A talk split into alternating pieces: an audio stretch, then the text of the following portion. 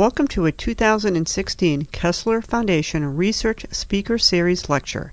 Guest speakers for today, April 4th, 2016, are Drs. Gail Forrest and Karen Nolan presenting Powered Robotic Exoskeleton Research.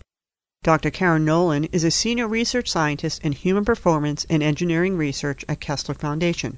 She's an assistant professor of PM&R at Rutgers, New Jersey Medical School, clinical research scientist at Children's Specialized Hospital, and affiliated faculty of biomedical engineering at New Jersey Institute of Technology. Dr. Nolan has extensive experience in leading the design and implementation of biomechanical research and strong expertise in balance, gait, movement analysis, neuromuscular physiology, rehabilitation robotics, and peripheral motor control. Dr. Gail Forrest is an Associate Director of the Human Performance and Engineering Research at Kessler Foundation and is also Assistant Professor, Department of Physical Medicine and Rehabilitation, Rutgers, New Jersey Medical School. For the last six years, Dr. Forrest has continued to receive state and federal funding concentrating on the neuroplasticity, improvement in secondary consequences, and restoration of function for individuals after spinal cord injury. She has presented and published extensively in the area of neuroplasticity, musculoskeletal changes for individuals after spinal cord injury. Dr. Forrest has other key interests in the area of biomechanics as related to modeling algorithms for understanding control mechanisms in upper extremities and postural control during locomotion. All her areas of research are ultimately focused towards the improvement of functional mobility. This presentation was recorded on Monday, April 4th, 2016 at the Kessler Conference Center, West Orange, New Jersey, and is sponsored by Kessler Foundation. So Gail and I are here today to talk to you about powered exoskeletons, and this has been going on for probably about the last four years in the hum- Human Performance Lab, and I've actually been doing this research for the last two years. In order to summarize what we've done in the last two years, you're not you're only going to see a snapshot of what we've got going on in the lab. Are you recording me? Okay. I'm tweeting. oh gosh. Um, and we're all really excited about it. So everyone who's here from the Human Performance Lab, they know a lot of what's been going on. Um, so this might be a little boring for them. Um, and so feel free, if you have any questions after this, to pull one of them aside and ask more, because we're all pretty excited about this line of research. It's very new for my area for the last two years. Um, and it's also very exciting because everything is changing on a day to day basis. And there's news even today that I'll go over at the end. So the plan is for me to talk and give you kind of an overview of what we've been doing in adults. Um, we've obviously also been doing this in children. We've kind of just scratched the surface of that and just started. Um, and then Gail's going to talk about the research she's been doing for longer in spinal cord injury for about 20 minutes. And then we're going to let you guys know a little bit about the devices, show you the devices that we have, and kind of answer any questions you have. So I want to talk a little about the utility of a robotic exoskeleton. For some of you, this may not be something you're aware of. You may have seen them. You may have seen tweets from Carol Ann. You may not be aware of exactly what they're used for. And I want to show you or tell you exactly what we're planning to use them for. The next is to talk about some very preliminary clinical and research results. Um, and most of that's anecdotal, and we're in the process of publishing that. And then the last is the efficacy of a robotic exoskeleton, which we're really just diving into. We don't have enough evidence to really talk about the efficacy. We're kind of getting into that with the research we have now funded. I have to go into a slide like this in order for you to understand the impact of why we're doing exoskeleton research. There are 16.9 million strokes that occur every year worldwide, and there are 7 million stroke survivors in the US who can't independently ambulate on their own. There are many different therapeutic strategies we have to get people up and walking, and so exoskeletons is one of the latest things that we're using to help with gait retraining. I put this continuum together for stroke gait recovery because this is what we've been dealing with in stroke. And we look at gait retraining after someone's had a stroke. We then look at gait with compensation strategies. They usually accommodate with a pathological gait if they gain successful ambulation. And then eventually we get to a phase of utilization of assistive devices. We, we hope for independent ambulation, a healthy gait and an efficient gait. That's what we're going through for the motor plan or for getting back functional ambulation. What happens is many times we get to a pathological compensation or we get to a successful ambulation where people are up and walking, they're up and able to use their limbs reciprocally, right? So they're able to walk left, right, left, right. But they may not be able to do it efficiently or they may not do it with a healthy or quality gait pattern. Or we may be doing it with assistive devices. We give them a brace, we give them a walker, we give them a wheelchair, we give them some sort of a, um, a cane. There's many different assistive devices that we can provide to help with successful ambulation. And this may be the phase that someone stays at for the remainder of their life. And we don't get to independent ambulation, healthy gait, and efficient gait so that they re- can return to an efficient quality of life, which means they're participating fully in the community. They can go to Costco and go to every aisle and see everything they have going on. They don't just have to go to the local mart or they don't have to order groceries in. So it's really a quality of life. Can they get across the street fast enough? Can they get across the street and access all the goods and services they want to in the community? Can they ambulate over curbs, ramps, grass, uneven sidewalk? So walking from your car in here today, you probably maybe walked over the grass, maybe there was some cobblestone, maybe there was a curb, there was carpet. Every different surface you encounter for somebody who has compensation for their gait or a pathological condition walking or is using assistive, assistive devices has to think about if they can use that assistive device over all those surfaces. Can they walk up the steps? Can they bring that device up the steps? So there's a lot more considerations to be able to access goods and services. So we want to get to a healthy gait pattern, potentially without compensation devices, and maybe reduce those pathological compensations. Rehabilitation robotics. So we bought, brought, as Dr. DeLuca said, some of our friends with us today, and these are some additional ones. And the goal of rehabilitation robotics, as we're using it for gait retraining, is to promote return of movement and function to a paralyzed or weak limb. It's going to guide the patient through a repeated movement. So for the lower extremity, we're talking about guiding it through a walking movement for gait retraining. Um, and they can be used for the upper or lower limb. Right now, we're using it for gait retraining for the lower limb. And what we're trying to do for stroke is to help them move their legs left, right, left, right, have their legs, their hip flexion, knee flexion, lift the foot so that they can successfully ambulate. So the devices that you're looking at are from many different companies Honda, Rex Bionics, Parker Hannifin, in order from that side to me. Parker Hannifin, Cyberdyne, Rewalk, and Ekso Bionics. And there are even more. So we were on a conference call last week with another manufacturer. So these exoskeletons are being produced. There are also exoskeletons that are being produced in house in, in um, academic settings. And so exoskeletons for gait retraining for mobility are becoming something that we want to look into for rehabilitation, especially for relearning how to walk. I often talk about this because many people have seen exoskeletons where you're in a seated position, you put someone in an exoskeleton, the exoskeleton helps you rise to a standing position, and then it helps you ambulate successfully. And so that's a very powerful visual. But there are other utilizations for exoskeletons that we maybe haven't tapped into, and we definitely don't have enough published or collected data out there for us to reference. And so I put this together because when you decide to use an exoskeleton, the first thing you should really look at is what is the patient's diagnosis? How do you plan to use this exoskeleton? What are the rehabilitation goals for the use of this patient with the exoskeleton? How are you going to pair the patient to the device? Are you using it to facilitate recovery as a gait retraining device? Are you using it as something to help load and stand in, a, in an upright position to stand and load the limbs? Are you using it for weight transfer to help them learn how to transfer weight from one limb to the next?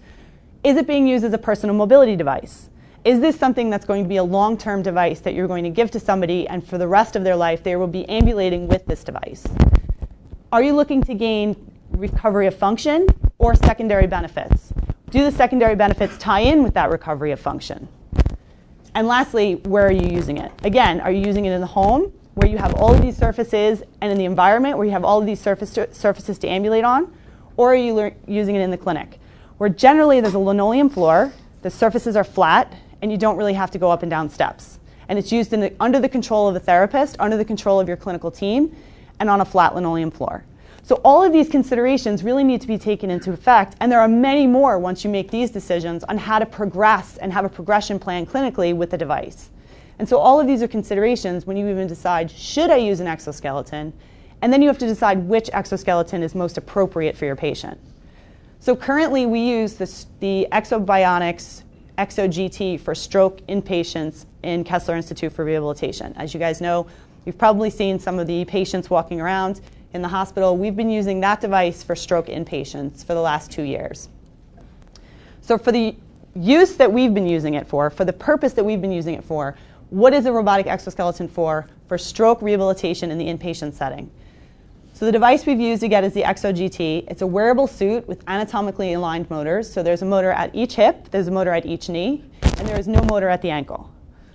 It provides overground gait training, so it provides upright weight bearing. So it's got a backpack on. It provides an upright support with a rigid exoskeleton down both legs.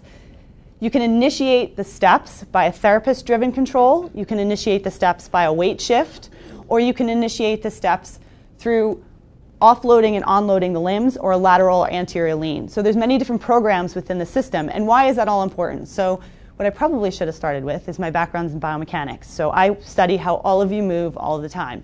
If you ever come over to the Human Performance Lab, we know who's coming down the hall by the way they sound when their feet hit the floor. So I don't even have to look, and we all know who's walking down the hallway. All of us do. It's kind of a fun game. You can come over and try it out. We don't know how you walk yet, but if you spend enough time with us, we'll know how you walk. We know the cadence with which you walk. We know how hard you pound the floor. I hit the floor really hard, and I walk really fast with really short steps. It's not good for my height. Um, but, but these are the ways that we walk, right? So we shift our weight, we offload, and we take a step. So what we're basically doing is falling forward every time we take a step. But the reason that we don't fall over is we have a healthy limb, or most of us have a healthy limb that we can then step out and land onto. If you don't have the ability to step out and land onto that healthy limb, what's going to happen? You're going to fall over. So we need the ability to shift our weight and load the next limb. Shift our weight, move forward and load the next limb, and then you have to have strong enough limbs to load. It's not quite as simple as I'm making it, but that's the general start of the concept of walking. So what we want to do when we're gait retraining is to replicate some of those movements. So we're retraining not only the process and the mechanics of walking, but the feel of how it is when you do it symmetrically and you're loading each limb. So the other thing about this device that we're using for stroke is it provides biofeedback. So what does that mean? Biofeedback can be many different things. In this case, it's chirps and beeps to let you know when you've met targets for offloading and shifting your weight. And a nice feature is that it's battery powered. So in today's day and age, we just don't want to be tethered, and in this case, you don't have to be.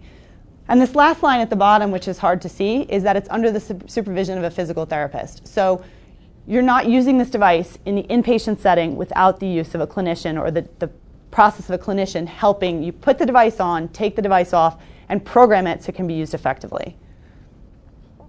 So what are the goals for the stroke rehabilitation inpatient program where we've implemented in the hospital is intensive step dosage, relearning or retraining step patterns and weight shifts to be very task specific. So we want to put the device on and have them walk.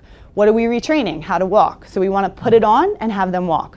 That's the goal. Have them walk with good quality over and over as much as we can. We want symmetrical steps throughout the session, and we want to customize it to each patient's impairment level. So these are all of the things that we're investigating. These are what we want to accomplish. We don't know yet if we've reached that goal. So we're trying to investigate this and see where are we? Have we done this in implementing it? We know we've implemented it, but we don't know if we've reached our goals. So in case you don't know what it looks like, this is what inpatient gait training looks like.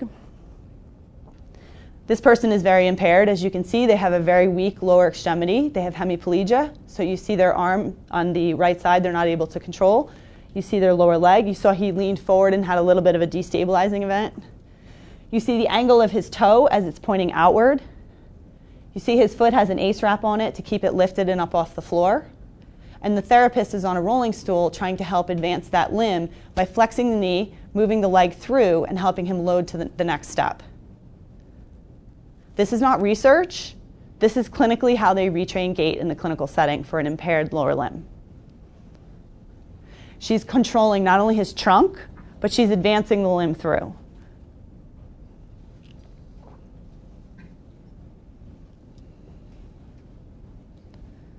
So this is the same patient, now in a powered exoskeleton.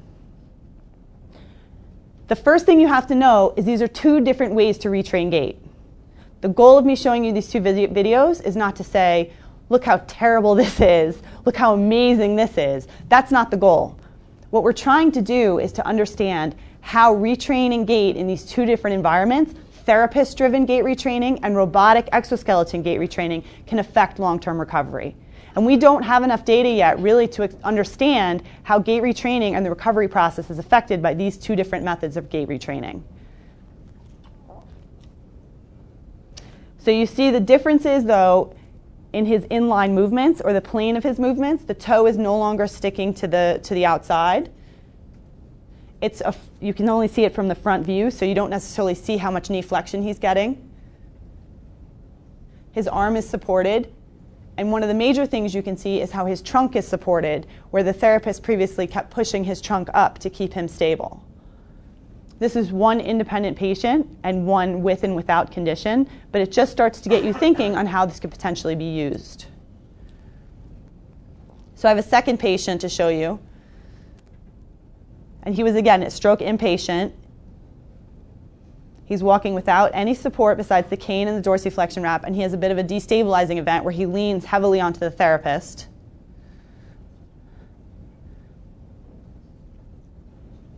And this is within the same session. This is actually while we were training the therapist how to use the exoskeleton. So you see that he's tethered and using a rolling walker because we were actually training the therapist while we were using the device. And now you see two weeks later, the patient is also walking. So from anyone in the NNL in this room, the first thing you should notice is that now he's walking and talking. So he's basically doing a dual task in this environment, whereas that wasn't the case maybe when he was concentrating so heavily on trying to keep himself from hitting the ground. Again, this is one particular patient but we need to explore more to see how the utility of using this device can change gait retraining in a therapist driven environment from an exoskeleton driven environment. So we, we have some preliminary results, and that's what the videos are from. We had 58 patients with stroke diagnosed uh, who were inpatients in the Kessler Institute for Rehabilitation. All patients tolerated the training. This was very important because we can take very many pieces of equipment. Geith can make anything on a 3D printer, okay? He'd be happy to make you something. No and you can put it on a patient and you can plug it in, put batteries, put motors, and you can give it to a therapist. And if the therapist can't don and doff the patient in five minutes and they can't use the paddle and the programs and the software and adjust everything in a quick environment within the clinical setting, within a clinical block of time, the batteries can charge, it can be stored effectively, and it's not feasible, it's not going to get used. And so, what we wanted to do was implement this into a clinical setting and see if this was feasible. What would have to change in the clinical environment to make this useful? What would we have to do to make this actually a possibility for implementation? So, we didn't have any medical complications or falls, any skin irritation, or cardiac or pulmonary issues reported due to this exoskeleton. And they were able to adjust it. They were able to use it for sit to stand, and they were able to. The therapists were able to use this after they were trained to effectively use it over a week. They used it for patients for about six weeks. Secondary uh, training happened, and they were level two certified to be able to use it on patients. They were able to use the software so that they could power one limb and power the second limb independently. In stroke with hemiplegia, that's really important because you have two different limbs that are independently affected by the stroke. So you have one side that may be weaker, one side that may be stronger, and so the ability to control the software and independently control the power to each limb is really important. So this is just some really basic preliminary data showing the difference in walking. We're trying to explore this further. You've probably heard this, this has been out many times, that in the first eval in patients, when they got an initial PT eval, they walked about eight feet with moderate to max assist, quad cane walker, and a dorsiflexion wrap. So anybody who doesn't know what that means clinically, it's just they had a lot of assistance walking. They used a cane or a walker, and their foot was ace wrapped, as you saw in that video, to keep the foot from dragging on the floor or drop foot to help with drop foot. During the first exposure to the robotic exoskeleton, which was potentially within two weeks of their admission, so the time frame is not exactly perfect in this. Um, they walked an average of 442 feet and 431 steps. So again, we're looking at the dosing, the intensive dosing, and the distance is an indication of how many steps they were able to take within a session. So in the biomechanics or gait lab, we like to look at the really the mechanics of how the person is performing within the system and not just how the system is having the person walk visually. And so we're doing a lot of work analyzing this data right now. And what you can see by the moving images is this is a person in the exoskeleton. And in the bottom, you see the left tibialis anterior and the right tibialis anterior firing. And that's the, the muscle that's going to help lift the foot during walking. And you're seeing phasic activation, which is good. You're seeing the person in the exoskeleton walking. You see the arm braced, and you see the steps left, right, left, right. What we often do is we want to look from the sagittal plane so you can see knee flexion and extension, and we want to look from the frontal plane so we can see those weight shifts side to side. And so whenever you come into the gait lab and you can see how we can twist the person all around and we look from different angles, the reason for that is because we really want to see how in this plane of movement we can see this movement, and in this plane of movement we can see flexion and, and movements in that plane. We can also look from the transverse direction so we can see rotations. So it's really important to see all different movements of how the person is performing in the exoskeleton. We want to know how the exoskeleton is moving, and we want to know how the person is moving within that exoskeleton. And then we can also see how the person behaved without the exoskeleton. And the idea, again, is to see how we can change movement, and this is the same person, and you see a difference in the flexion over there, the change in knee flexion, that's the right leg coming through.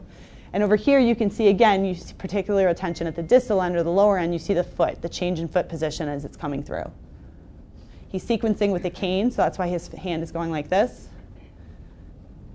And again, we need to explore further to see more how this type of gait retraining versus robotic exoskeleton gait training can affect muscle activation, how it can affect the mechanics of loading, and how it can affect the range of motion as you see as they move through their gait pattern loading. So when we first started, I said it's just left, right, left, right. Pick up a foot and load the next limb. As you see, it gets a lot more complicated as the muscles and the loading and the bones and the movement planes all get involved. So what we want to see is the presence of muscle activation. We don't want them going for a ride. We want them to contract their muscles to actively move throughout the motion. And we want to be able to control the device so that we can reduce the amount of assistance or increase the amount of assistance the robot's providing to help them retrain gait. Do we want to make cause resistance? Do we want to help them facilitate movement? We want to be able to control that so we can retrain gait effectively. And what we can do in the gait lab is look at how the muscles are contracting throughout with and without conditions, with the robot, without the robot. So this is just a news update. So as of this morning, this particular device received clearance um, from the FDA, and a lot of that was based on the work that we did here, both Gail and myself, in stroke and spinal cord injury, in order to get exoskeleton, um, the robotic exoskeleton clearance from the FDA in order to be able to have clearance instead of it being just an exercise device, as it was generically kind of termed. It's now a powered exoskeleton, and that's as of this morning. So there's a huge team of people who help with this engineers, clinicians, physiatrists, and they're not actually even all on here who help make this happen. And this is the team from Kessler West, and the team is expanding to Kessler Saddle Brook and eventually Kessler Chester in order to make this more, uh, able to reach more patients and to increase the program. Um, we'll be having an exoskeleton at each site in order to really see the difference in how gait retraining with an exoskeleton versus inpatient with a physical therapist guided gait really affects long term recovery. Um, and it really takes all of these people the clinicians to run the robot, the engineers and the biomechanists to really look at the motions. And it really takes the hospital staff to let us know what's feasible a, within a clinical block of time. About pediatrics.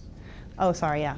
Well, I had a slide, I got rid of it. So, we, we are starting this as well in pediatrics. So we have implemented, it, thank you, an exoskeleton down at Children's Specialized in New Brunswick to look at how we can affect inpatient gait training. Um, let's switch it over. How we can affect the same inpatient gait training with an exoskeleton for pediatrics. The limitation is the size, so we can only shrink the exoskeleton so small. So we're looking to target children ages 13 to 18. We've had about eight children in the device um, of varying diagnoses. Um, and we plan, and most of them have been outpatient. I think one was an inpatient, most of them have been outpatients, and we're looking to expand that at Children's Specialized. We've been doing this since about the beginning of 2011, and our main concentration at back then started in spinal cord, and that was driven because the, um, the that's where the robots were. They were initially starting to want to go into spinal cord research. Um, and so we started back in 2011 with the fir- first earliest um, Ekso Bionics G, not Ekso Bionics um, Ekso, not the GT. So before I, so we've been doing it for a fairly long time, but before I even talk about any, and I'm just really going to show you what grants we're working on, not the background, certainly what Karen talked about gait and talk about improvement of recovery is applicable to spinal cord and it's applicable to MS. So I'm not going to go over that. In fact, I had to think today what was I going to talk about. And so what I want to show you what are these robots and the differences between these robots. And Karen's news meant that all of these devices now are FDA approved class 2. Now, class 2? So, class 2, let me speak for the two that I know, class 2, because um, this is the Ekso that Karen was talking about. And um, when we train, we use uh, clinicians, physical therapists, and we use techs, and both John and Steve are techs. What's, what John is going to do for you, he's going to construct the Indego. He's going to actually, and that's the benefit of the Indego. The Indego, you can actually just, within a wheelchair, you can get within a wheelchair and you can set it up within the wheelchair. And so while I'm talking, um, John is actually going to implement this. So, are there any questions before I start about these devices? So what we have, we have two motors, one motor at each of the hips and one motor at each of the knee. And in terms, John, you want to swing this plate around? Just swing it around. Swing which one? So I can see the foot plate. So for those who can't see, the devices are very unique and very different. In Ekso, we have a, a broad foot plate down at the very bottom, right? Compare, and it's very different to the other, the other foot pedals on the other devices. And in Ekso, you'll see that compared to the other devices, um, it has a, a, confinement of the pelvic area and it holds the person nice, nice and upright, which is exactly what Karen dem- demonstrated in her video. And it's ideal for holding the trunk upright, and that gives that support. Subsequently, a person who's got a high level spinal cord injury, they, I mean, we have had, for those of you who don't know, we have had a person who's a, have got a C6, C7 injury in this device. Now, they may not have a hand function, so what we do is we literally tape their hands to the walker. So this device has the flexibility of being going high, high lesion level. And I think you saw that in the slide in terms of what they're getting um, FDA approved for. The Indego, which I'll come back to in a moment, the rework, rewalk, um, it is made by an Israeli group, and you'll see it's much looser in design. Can one of you just pivot this foot pedal around? Yep. Actually, while John's putting this together, let's just hold it there. Let's hold it there. Lift it up. Lift up the device. Without the leg. All right, so let me show you what he's just done. First, you have the pelvic piece, right? When you have the pelvic piece, you have a thigh piece, all right? A thigh piece. Now, when you have the thigh piece, it's literally, you then articulate the shank piece. And then through that, you can actually, the foot pedal as well. So it's, it's just well, this goes into this, which goes into this, and then you literally insert it into the pelvic piece. Becomes very much user friendly. So the individuals um, very much do this on that can do this on their own or with minimum support.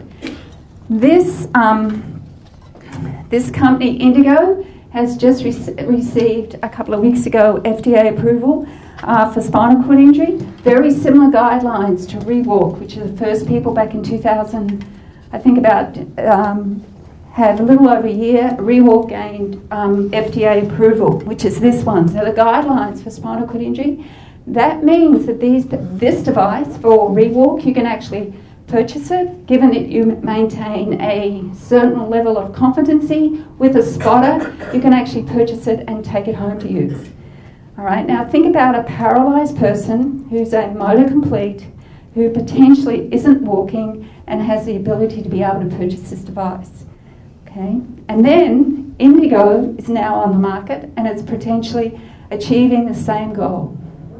Indego, by comparison, we are not here to compare the devices, right? That isn't our objective. It's all about ambulation, it's all about getting people upright, it's all about understanding the gait pattern or the recovery, not only of the legs, but of the pelvis and the trunk and that's where we come in.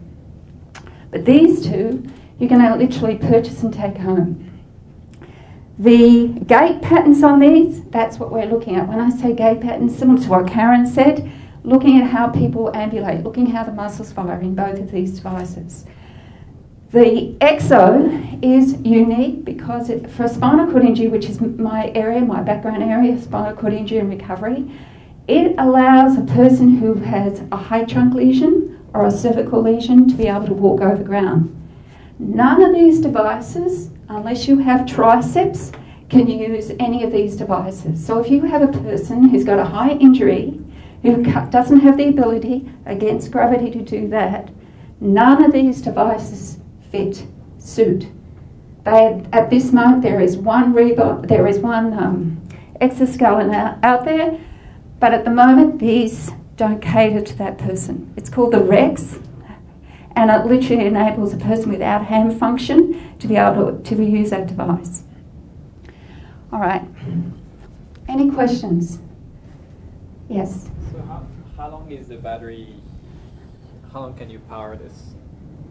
How can how can we power it? So if it depends on how well the person is in the exoskeleton. We've had people walk in these exoskeletons for two, two hours, 15 minutes, um, no problem.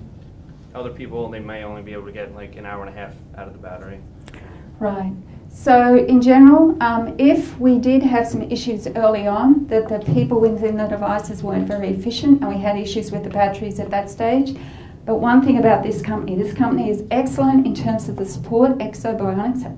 So, uh, with any issues that we had, for example, with batteries heating up, they address them immediately.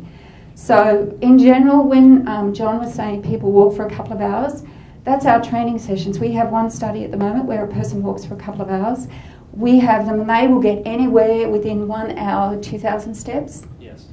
Anywhere to two to 2,000, two and a half thousand steps. Overall, that study, they walk 200,000 steps.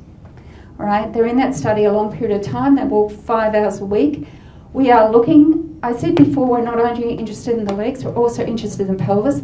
Walking isn't just about the lower extremity. If you look at a person with spinal cord injury and you get the legs going, unless they have pelvic function, they're not going to be able to hold the legs. Unless they have the ability for the trunk, they are still going to have impairment. So it's a it's like this interaction between trunk, pelvis, and lower limb. Subsequently, when we do EMG or we do analysis, we consider all of that. And you know, even for a motor complete, so even a motor complete lesion, that is a person below a level of injury that doesn't have motor function even that person within these devices gains trunk function, which means, you know, that transfers back to them getting into the wheelchair. No one asked me how much the devices cost. All right, so I this one I'm not really sure. Um, the Indego I could estimate, but I don't think I should do that. This one can purchase for about 75 to 80,000 and potentially this might be in the same ballpark. You might say that's a lot of money. People in general are paying for these devices. I also know of medical reimbursement as well. So even though medical reimbursement on a, limited number of cases are also coming in for this device. Okay? Ekso? Ekso? Good question. I have no idea. Uh, I think when I said those devices, I should explain. Um, I, am talking about selling to the individual. Um, for example, if we wanted to purchase, I shouldn't make a note of point that if we wanted to purchase this, you'll notice it's very modular. The point is, we have three different sizes. So when I said um, it's probably going to be in the same ballpark, that's for a person to take home. To buy in the clinic, because that's where the companies also want to go, both in the clinic at home, it's a lot more than that. I'm not going to state the cost because I um, don't want to get into trouble, but it's a lot more than the 80,000. Um, in the and this too has a variable price. We're very fortunate. Rewalk gave us this. They actually donated this because they want to get into the um, research. They they gave it gave us this. I should note that this device and this device are currently being used in the clinic we have an operational um, program happening in the clinic where we collect outcome measures.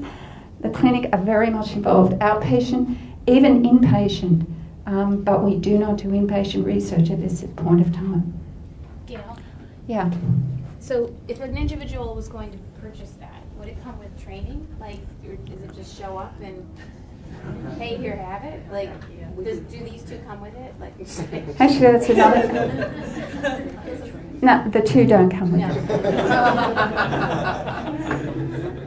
um, so that's a really good point. At the moment, I can't speak of Indego because they're actually putting that into place now. It's very, they've only just got recently FDA approval. In terms of this, and there are a number of centres that are actually, there's these teams around the country, and so what, they have to do a certain number, that is, the person has to do a certain number of sessions at, um, for example, Kessler's a training facility and the individual wanting to purchase this has to do a certain number of levels to be at a certain level to be able to take this home to use at home. I should note that this device and this device don't just take it home because what's the big bugbear in the room would be falls, right? So one of the um, the FDA requiring spotters. So to take this at home, you have to have someone who's trained to be able to facilitate this at home. As I don't know about this one, but since this one got FDA approval against certain guidelines similar to this, exactly the same, then I'd suggest that would be comparable. Any other questions? But I can I just say one thing? The training for the PTs. You know, uh, we go we talk about this research, But honestly, our PTs are the people doing the training. And I know with Ekso, for example, we have a week training where you get your PTs and your techs and you train them. So outpatient clinic, and I know Karen also, they come in and train for that week.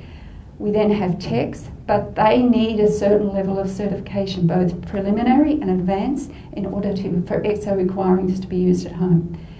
Similarly with Rewalk, same thing. They're a little bit more flexible, and that's the thing. You can't take a clinician out of the clinic. It's tough for them because they're treating so many patients. So they will do a weekend training to make sure they have a level one, a level two as well. And then with each PT, the standard is you have at least one tech. Now, I deal in with research that deals with locomotor training, that you have one PT and three or four techs. That's very expensive from a, um, an outpatient or even inpatient model. So there's people out there would say, well, this is a much more efficient way to do um, rehab, potentially. But again, as Karen said, we don't know what the outcomes are. We, that's what we need to investigate. Okay? Jill? Yeah. Okay, very good point. In fact, I looked at the FDA regulations this morning for Argo, which is the company that produced the Rewalk. Um, and I should let me back up a little bit. This this was actually a gentleman that had a spinal cord injury, a high lesion. He was the inventor of this one, designed this one. He's actually just invented. Um, no, let me back up. He's the one that invented this one. This one was actually invented, um, came out of engineers from um, Vanderbilt. And then again, this one came out of um, researchers from Berkeley. So you can see they've come out of research or personal environments. And then they go into the, the public domain or the commercial domain, and then you get this growth of a product. Say that one. Oh, surfaces and stairs. Uh, um, Rewalk can do stairs, but for FDA approval, cannot do stairs.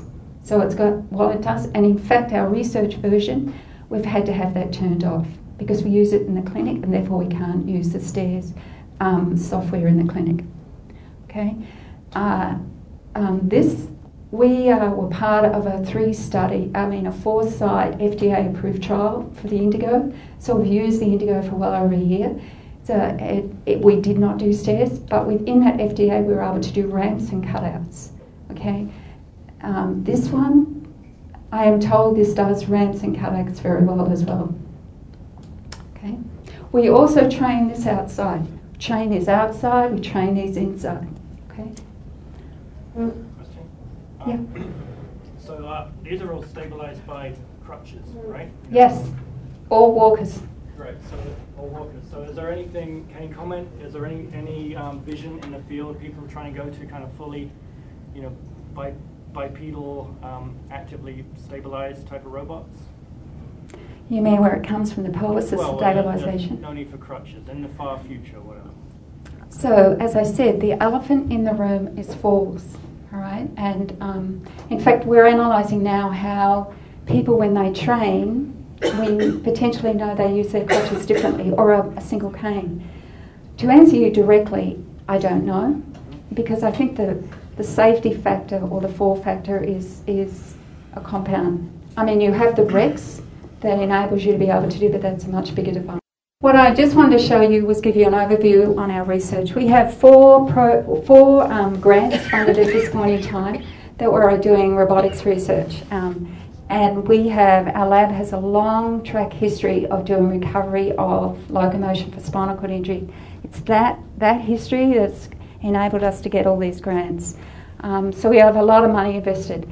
This is the latest one we just received off the RERC, and primarily we're now looking at stimulating. So we're building a stimulator that potentially is going to be transcutaneous stimulator that's going to go onto the spine. That while they walk within these devices, we are also what we argue is increasing the excitability of the person's ability to be able to walk. These are people generally that um, have the potential to walk or that can take a few steps, but beyond that they can't. So therefore, we're looking at if you, and it's coming from pre, preceding research that's been published out there on either transcutaneous simulone or other where you've got inserted electrodes, that you can increase that excitability. And there has been one publication of this, so we're adapting that research to be a, a part of um, a robotic research. And you can see down at the bottom where, where the, what we're trying to te- test in terms of neurocontrol. The really interesting part about that, and that's the beauty of our lab, we are now imaging the spinal cord by using DTIs. So we're able to look at the spinal cord and be able to see within the, and that's Tony. Tony's work that you'll be able to look within the spinal cord to be able to potentially track any changes in the, in, in the spinal cord. We are also looking at brain function as well to see if there's changes in cognition. One would assume there is. We haven't yet done that. So that's what this research is aimed about. The people are generally training for uh, 60 sessions, five year project. At the moment, this we've just started to build the stimulators that we're going to use. This one here is um, Karen alluded to the fact of secondary consequences. Now, think about a person with a spinal cord who's non ambulatory and is paralysed. The secondary complication to uh, that is well noted, and you're talking about bowel, bladder, um, pain, um, urinary tract infections is a very big one. Then you take that person upright and you stand them, just like you and I walking over ground, forgetting about um, bone, because bone's very complicated, but all of those, potentially those, could change dramatically. So this is a DoD funded research which is primarily aiming to look at exactly that. Okay? And again, people are training. This is actually quite unique because you're actually training them for 36 sessions. Then we look at them at home and see what they're doing for another 36 sessions, so to speak, and so they're their own control. The really difficult thing about this research is getting this randomized clinical control because every person is very different, whether you have 50, whether you have 100. So this research is using them as their own control. Then we had this is the um, FDA trial that I can now start to talk about because we've just submitted one paper and we're about to submit a second, um, where we had two protocols. We had one that's aimed at trying to get benefits from a health point of view for changing medical insurance, and that's what's driving a lot of these companies. They realise unless you have reimbursement, it becomes very tough. So one of the protocols was primarily aimed at that outcome measures. The other was FDA approval, that data, we ended up, I think, over 40 people. That data went into the FDA for that, for that, um, for that approval that they got. And um, that data we now have in terms of databases. That trial walked outside, and so we have different surfaces, different speeds, different surfaces, cutouts. What else? Getting up, one interesting part, I mean, I think Karen showed, getting up out of the chair to stand it becomes easier in one of the devices, which I won't go into, but one of the devices is more easier than the other. That's really important if you have a take home device. What's again a really important in a take home device is how quickly you can put the device on you and how quickly you can take it off you. Okay? One other important element is how fast you walk, all right? So there are data published out there both for spinal cord stroke, certain speeds you need to walk in or to walk into the community. I'm not sure that's valid for a person, although you could say you need to walk at a certain speed to cross the street and get the lights. But I'm not sure that's valid to a person who can now walk who couldn't walk within this device.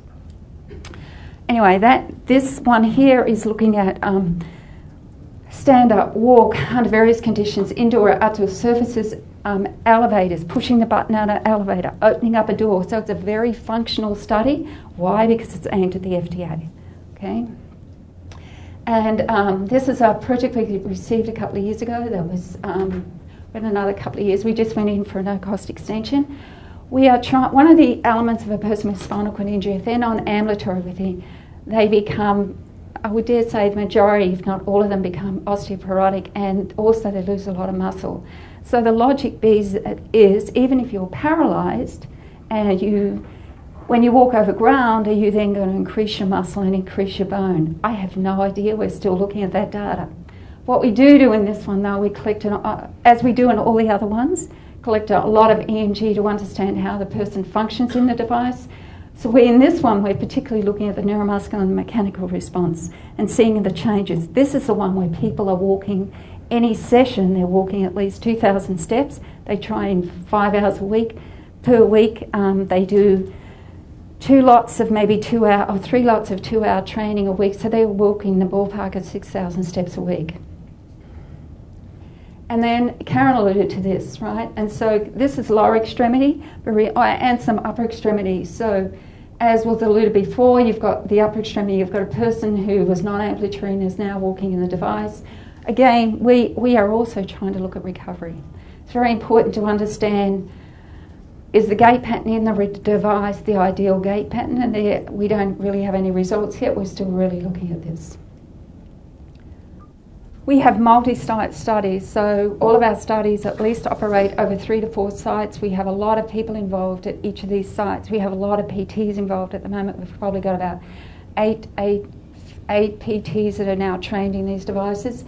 You know, I, am doing the research, but honestly, I couldn't do it without Pete Barons, who's doing all the muscle skeletal work in terms not skeletal, but certainly the muscle. Dr. William Bauman, who does a lot of the bone. We do muscle biopsies, we do blood, urine, we analyse gait, where I've got Steve and I've got Arvin, Arvin. All of these people here at work very much in the device. All the therapists generally are trained on all devices, and it's such a big team and a lot of money. And but it's really, you know, we have a lot of people. I don't know how many times this last couple of weeks or this last couple of months I've had people with very high lesions that can't use their arms that come and they say, How can I get in these devices? They're within a one year post injury mark. We got nothing for them at this point in time. Okay? People wanted to be upright. And that's it.